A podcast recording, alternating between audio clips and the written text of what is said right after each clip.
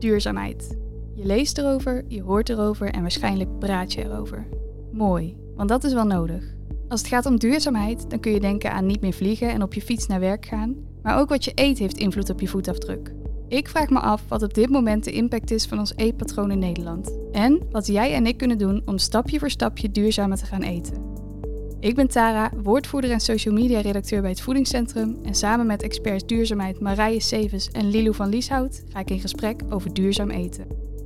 Fijn dat jullie er zijn. Dankjewel. Dankjewel, leuk dat we mogen komen. En we zitten hier letterlijk aan tafel in het Voedingscentrum wat is duurzaam eten? Nou ja, daar heeft de, de FAO, WHO ook een goede definitie van. Duurzame voedingspatronen, dat zijn voedingspatronen met een lage milieubelasting, maar die ook bijdragen aan voedselzekerheid en gezondheid. Niet alleen voor nu, maar ook voor toekomstige generaties. En wat maakt het belangrijk om juist daarmee bezig te zijn? Eigenlijk is op dit moment, uh, ja, hoe dat we nu eten, is gewoon niet houdbaar op de lange termijn. Um, dus we eten met name veel te veel dierlijke producten en we eten ook vaak te veel en we verspillen te veel. Waarom het zo belangrijk is om bezig te zijn met duurzaam eten, is omdat, um, nou ja, qua um, impact dat het heeft op de planeet, heeft eten, consumeren en produceren gewoon een hele grote rol. Ons voedselsysteem, dat bepaalt eigenlijk zo'n uh, een derde van de broeikasgasemissies. Dat is meer dan onze huisvesting of, om, of transport. Dus hiermee kunnen we zeker heel veel winst boeken. Dat is echt heel veel. Ja, zeker. Ja, en ook als we kijken naar bijvoorbeeld uh, de ecologische grenzen van de aarde, dat is meer een soort uh, ja, bandbreedte waar we binnen zouden moeten blijven, dan zien we dat verschillende ecologische grenzen ook nu al overschreden worden. En dan gaat het niet alleen om klimaatverandering, maar ook bijvoorbeeld verlies van biodiversiteit en landgebruik. Dus daar moet, ja, daar moet zeker wat gebeuren. En eten heeft veel potentie om dingen te veranderen. Wel belangrijk daarbij om te zeggen is dat we kunnen niet helemaal naar nul. Hè? Dus inderdaad, een derde van de broeikasgassen uitstoot, ja, die wordt veroorzaakt door ons voedselsysteem. Maar uh, ja, om alle mensen op de aarde te kunnen voeden, zullen we nou eenmaal voedsel moeten produceren, moeten transporteren. En we kunnen heel veel stappen maken om de impact te verlagen. Maar helemaal naar nul kan gewoon niet. We hebben natuurlijk de schijf van vijf vanuit het voedingscentrum. Daarmee laten we zien, zo kun je gezond, maar ook duurzaam eten. Maar daar staat wel vlees in. Hoe zit dat? Nou ja, de Gezondheidsraad die heeft in de richtlijnen Goede Voeding aanbevolen om minder dierlijke en meer plantaardige producten te eten. En ook specifiek voor rood en bewerkt vlees, omdat dat negatieve gezondheidseffecten heeft, uh, raden ze aan om dat minder, minder zo min mogelijk te eten. Wij hebben dat soort adviezen van de richtlijnen goede voeding, maar ook de voedingsnormen, dus hoeveel energie en hoeveel voedingsstoffen je nodig hebt, vertaald in de schijf van vijf. En dan zien we, dus als we kijken naar dat hele eetpatroon, dat vlees met mate nog wel past in een gezond uh, voedingspatroon. Vlees bevat ook nuttige voedingsstoffen, dingen als eiwit, uh, ijzer, vitamine B12. Maar we raden wel aan om um, dat niet elke dag te doen. We hebben nu ook voor het eerst eigenlijk een maximum gesteld op de wekelijkse vleesconsumptie. Ook om de broeikasgasemissies van het eetpatroon naar beneden te krijgen. Dus vlees staat er nog wel in, maar eigenlijk binnen een range van 0 tot 500 gram. Je kunt ook prima eten zonder vlees of met minder vlees, volgens de schijf van 5. En dan krijg je nog steeds alle voedingsstoffen binnen die je nodig hebt. We zouden natuurlijk ook als voedingscentrum kunnen zeggen: wij raden het aan om helemaal geen vlees meer te eten. Wat vraagt dat van mensen en waarom doen we dat nog niet? Voor heel veel mensen is geen vlees eten eigenlijk een te grote stap. En we zien dat mannen gemiddeld 800 gram vlees per week eten. Dus dat is al een flinke stap als zij zouden gaan naar 500 gram vlees per week. Of zelfs nog lager om ergens binnen die range van 0 tot 500 gram terecht te komen. En als zij die stap maken, dan is dat al een enorme winst voor zowel gezondheid als het milieu. Nou ja, daarnaast kun je je ook vanuit duurzaamheid afvragen of helemaal geen dierlijke producten of helemaal geen vlees eten de meest duurzame optie is. Er zijn ook wel studies gedaan naar een optimaal landgebruik, waaruit blijkt dat als je een beetje vlees eet, eh, zo één keer, twee keer per week, dat dat misschien tot een optimaler landgebruik leidt. Dieren kunnen ook bepaalde reststromen uit de voedingsmiddelenindustrie weer waarderen tot ja, hoogwaardige producten. En nou ja, bepaalde graslanden bijvoorbeeld kunnen koeien wel grazen, maar die kunnen we niet gebruiken voor akkerbouw. En ook als we kijken naar bijvoorbeeld een Eat Lancet menu, die ook uh, heeft doorgerekend voor een groeiende wereldbevolking in 2050.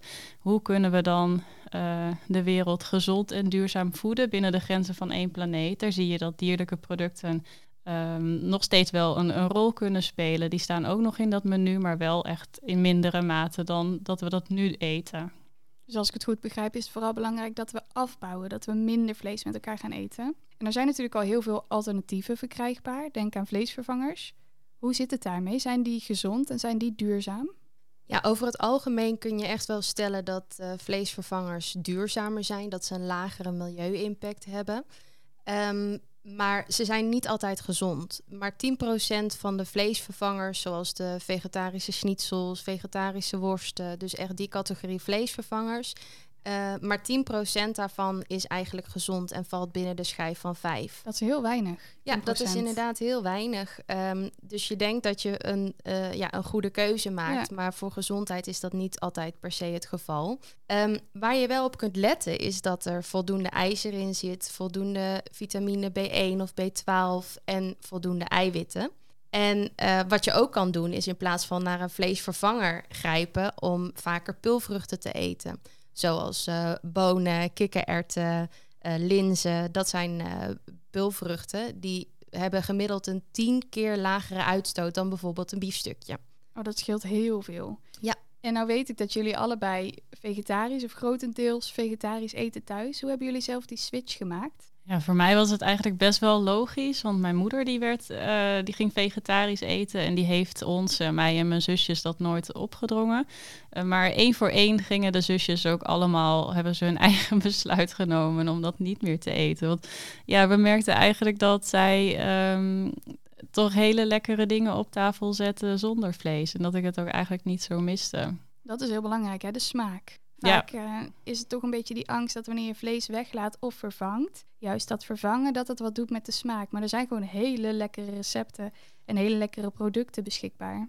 Ja, en met kruiden inderdaad kun je een heerlijk gerecht maken. En ik snap ja. heel goed dat als je simpelweg een, uh, een biefstukje vervangt door een lepel gekookte bonen, ja, dat je niet echt het gevoel hebt dat dat een, een, lekkere vervanging voor je maaltijd is. Nee, precies. Maar je ja. kunt ze heel lekker verwerken. En in een chili sin carne is het ineens heel logisch. Ja, en jullie hebben allebei een jong kindje thuis. Hoe gaat dat daarmee, het duurzaam eten of het eten zonder vlees? Ja, bij mij gaat dat eigenlijk wel vrij soepel. Um, mijn kindje eet gewoon wat de pot schaft en dan uh, de meest duurzame en gezonde variant uh, daarvan. En ik merk heel erg dat hij gewoon eet wat hij krijgt. Zeker op jongere leeftijd kun je al vroeg beginnen met bijvoorbeeld kennismaking met pulvruchten en bonen. En um, laat zelf ook zien hè, dat je met smaak uh, gezonde dingen eet. Dus uh, je kindje wil heel graag doen wat jij ook doet. Dus die wil eten wat jij eet. Dus als je laat zien dat dat gewoon lekker is en dat je ervan geniet en zit gezellig samen aan tafel tegelijkertijd. Ja, precies. Dus het is uh, wat je, wat je zelf eet, dat doet je kind na.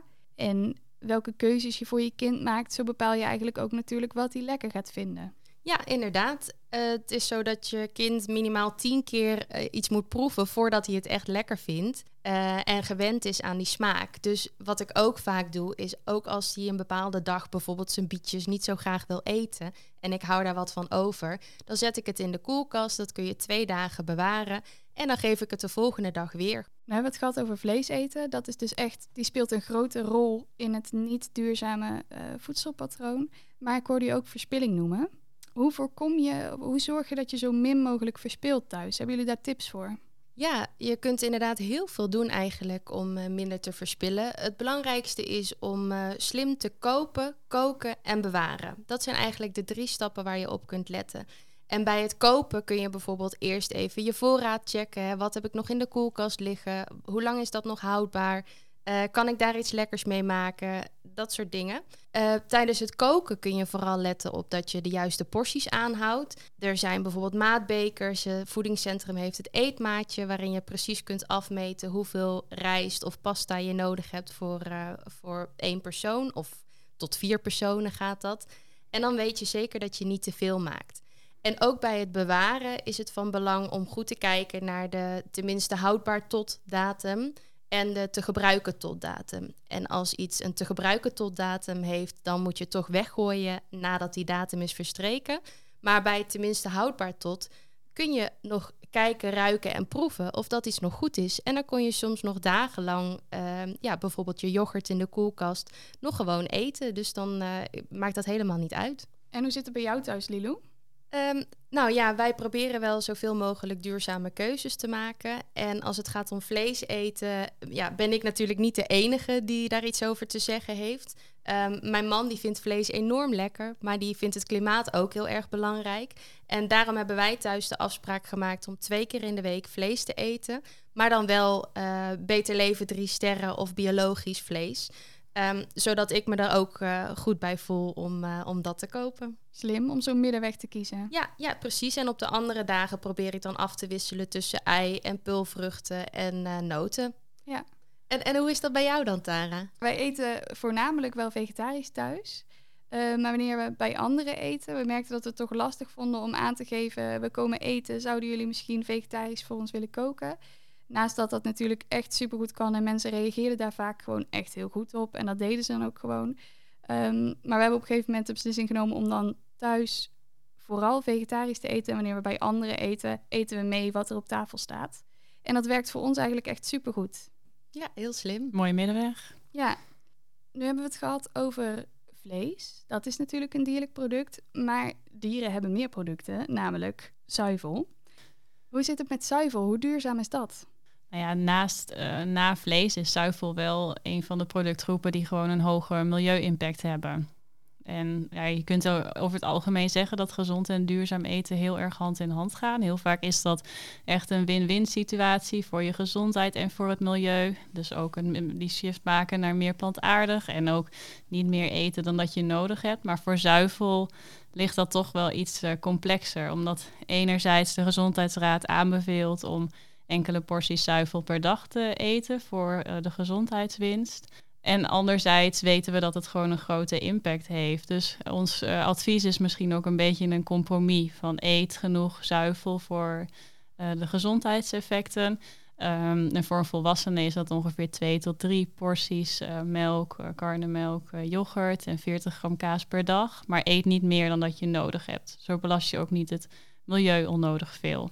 En 40 gram kaas, dat is één boterham kaas ongeveer, toch? Ja, als je dat zelf zou uh, snijden bijvoorbeeld, uh, gewoon kaas schaven, dan is dat ongeveer anderhalf, twee boterhammen. Oh ja, ja. En je hoort wel eens dat een sojadrink bijvoorbeeld, dat dat belastend is juist voor het milieu. Is dat zo of is dat een mythe? Nou ja, er wordt natuurlijk voor soja wordt er ook uh, bossen gekapt, vooral in Zuid-Amerika. Maar dat is eigenlijk vooral bedoeld voor veevoer. Want dieren die hebben natuurlijk heel veel input nodig. Heel veel uh, land, water, uh, voer. En dat voer dat, dat komt vooral van ver. Maar als je kijkt naar de soja, die wordt gebruikt voor sojadrinks, maar ook voor sojaburgers die wij mensen eten. Dat komt vaak uit duurzame teelt en veel meer uit Europa en uit Canada. Dat is echt goed om te weten wel. Dat als je daar een keuze in maakt, dus als je de keuze maakt voor sojadrink, dat je daarmee juist wel een duurzame keuze te pakken hebt. Ja, als je kijkt naar de broeikasgasemissies en het landgebruik, dat is voor sojadrink ook twee keer lager als ik dat vergelijk met koemelk. Oh, dat scheelt heel ja. veel. En kom je dan wel aan je voedingsstoffen? Nou ja, als je kiest voor een plantaardige vervanger, is het wel goed om te letten dat je er eentje kiest met genoeg eiwit en ook die verrijkt is met calcium en B12. En in de praktijk zit er ook vaak B2 in. Dat zijn voedingsstoffen die je eigenlijk vooral uit uh, zuivel zou halen en die je dus nu op een andere manier uh, binnen moet krijgen. En in, in de praktijk zien we dat een verrijkte sojadrink de meest volwaardige vervanger is. In heel veel andere vervangers zit vaak te weinig eiwit of voedingsstoffen. We zijn ons gelukkig al best wel bewust van dat we duurzamer moeten gaan eten. Uh, volgens mij is er ook al echt wat veranderd in Nederland. Hoe zit dat? Hoe duurzaam eten we nu en is daar echt al een verandering in gaande?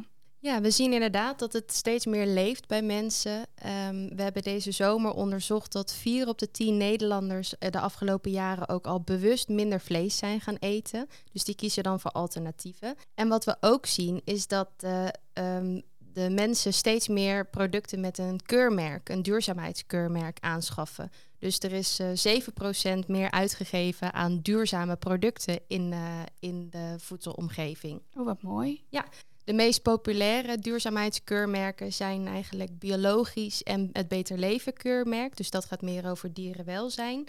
En de On the Way to Planet Proof en de Rainforest Alliance zijn echte stijgers. Er komen ook steeds meer producten van in de schappen te liggen. En waarom zijn die keurmerken juist zo belangrijk? Nou ja, er zijn ook bepaalde topkeurmerken. Die heeft uh, Milieu Centraal. Die, die, eh, er zijn heel veel keurmerken, maar Milieu Centraal samen met andere externe experts, die hebben een lijst samengesteld van tien topkeurmerken die heel hoog scoren op uh, controle, transparantie en dingen als milieu, arbeidsomstandigheden. Dus dat zijn de tien. Als je er dan toch op moet letten, zou ik zeggen, kies daar dan voor. En daar is dus biologisch of MSC, ASC, uh, Fairtrade, Beter Leven 2 en 3 sterren. Dat zijn voorbeelden daarvan. En waar vind je die? Je kunt ze vinden op onze website, maar ook bij Milieu Centraal. En natuurlijk, ze staan op de verpakking, dus dat is even kijken in de supermarkt. Ja, en het is wel belangrijk om echt te kijken naar die topkeurmerken. Want niet alle keurmerken zijn ook daadwerkelijk echt beter in de praktijk. Dus vandaar dat Milieu Centraal die topkeurmerken heeft, uh, ja, heeft uh, bepaald. Om eigenlijk het voor de consument makkelijker te maken. Van hoe kan ik nou zeker weten dat dit een goed keurmerk is. En ook daadwerkelijk beter is dan de wettelijke normen die er zijn. Dus om door de boom het bos weer te zien. Precies. Kun je kijken naar de topmerken. ja. En dan weet je wat je mee kan nemen. Hoe kunnen wij nou concreet aan de slag gaan als ik straks thuis ben? Wat doe ik om zo duurzaam mogelijk te gaan eten? Nou ja, als ik drie tips zou mogen geven waarvan de impact denk ik het grootst is, dan zou ik met stip op één inderdaad die verschuiving naar meer plantaardig zetten. Dus minder vlees eten, dat wat vaker vervangen door pulvruchten, noten, ei. Um, als tweede zou ik zeggen minder verspillen. Want er wordt in de hele voedselketen ontzettend veel verspild en de consument is de grootste verspiller. En op drie zou ik zeggen, eet niet meer dan dat je nodig hebt. En laat vooral snoep, snacks, uh, frisdrank vaker staan. Want dat zijn juist die extraatjes die we qua gezondheid niet nodig hebben. Daar zitten juist veel energie, uh, verzadigd vet, suiker, zout, et cetera in. Um, en die wel een, een milieu-impact hebben. Dus het is veel beter om dan maar een glas uh, kraanwater te drinken dan een glas uh, frisdrank. Ik denk dat we vooral uit het gesprek kunnen halen dat er al heel veel gebeurt rondom duurzaamheid. En dat is echt heel goed om te horen, want het is hard nodig. Maar er zijn echt nog stappen te ondernemen, zowel door de grote organisaties als door onszelf. En voor iedereen is het anders hoe je daar het beste mee om kan gaan. Iedereen kan zo in kleine stapjes zijn eigen keuzes maken. Dus ik wil jullie ontzettend bedanken voor de handvaten die jullie gegeven hebben. En ik zou zeggen tot de volgende keer. Heel graag gedaan, dankjewel. Dankjewel. Je luisterde naar een podcast van het Voedingscentrum.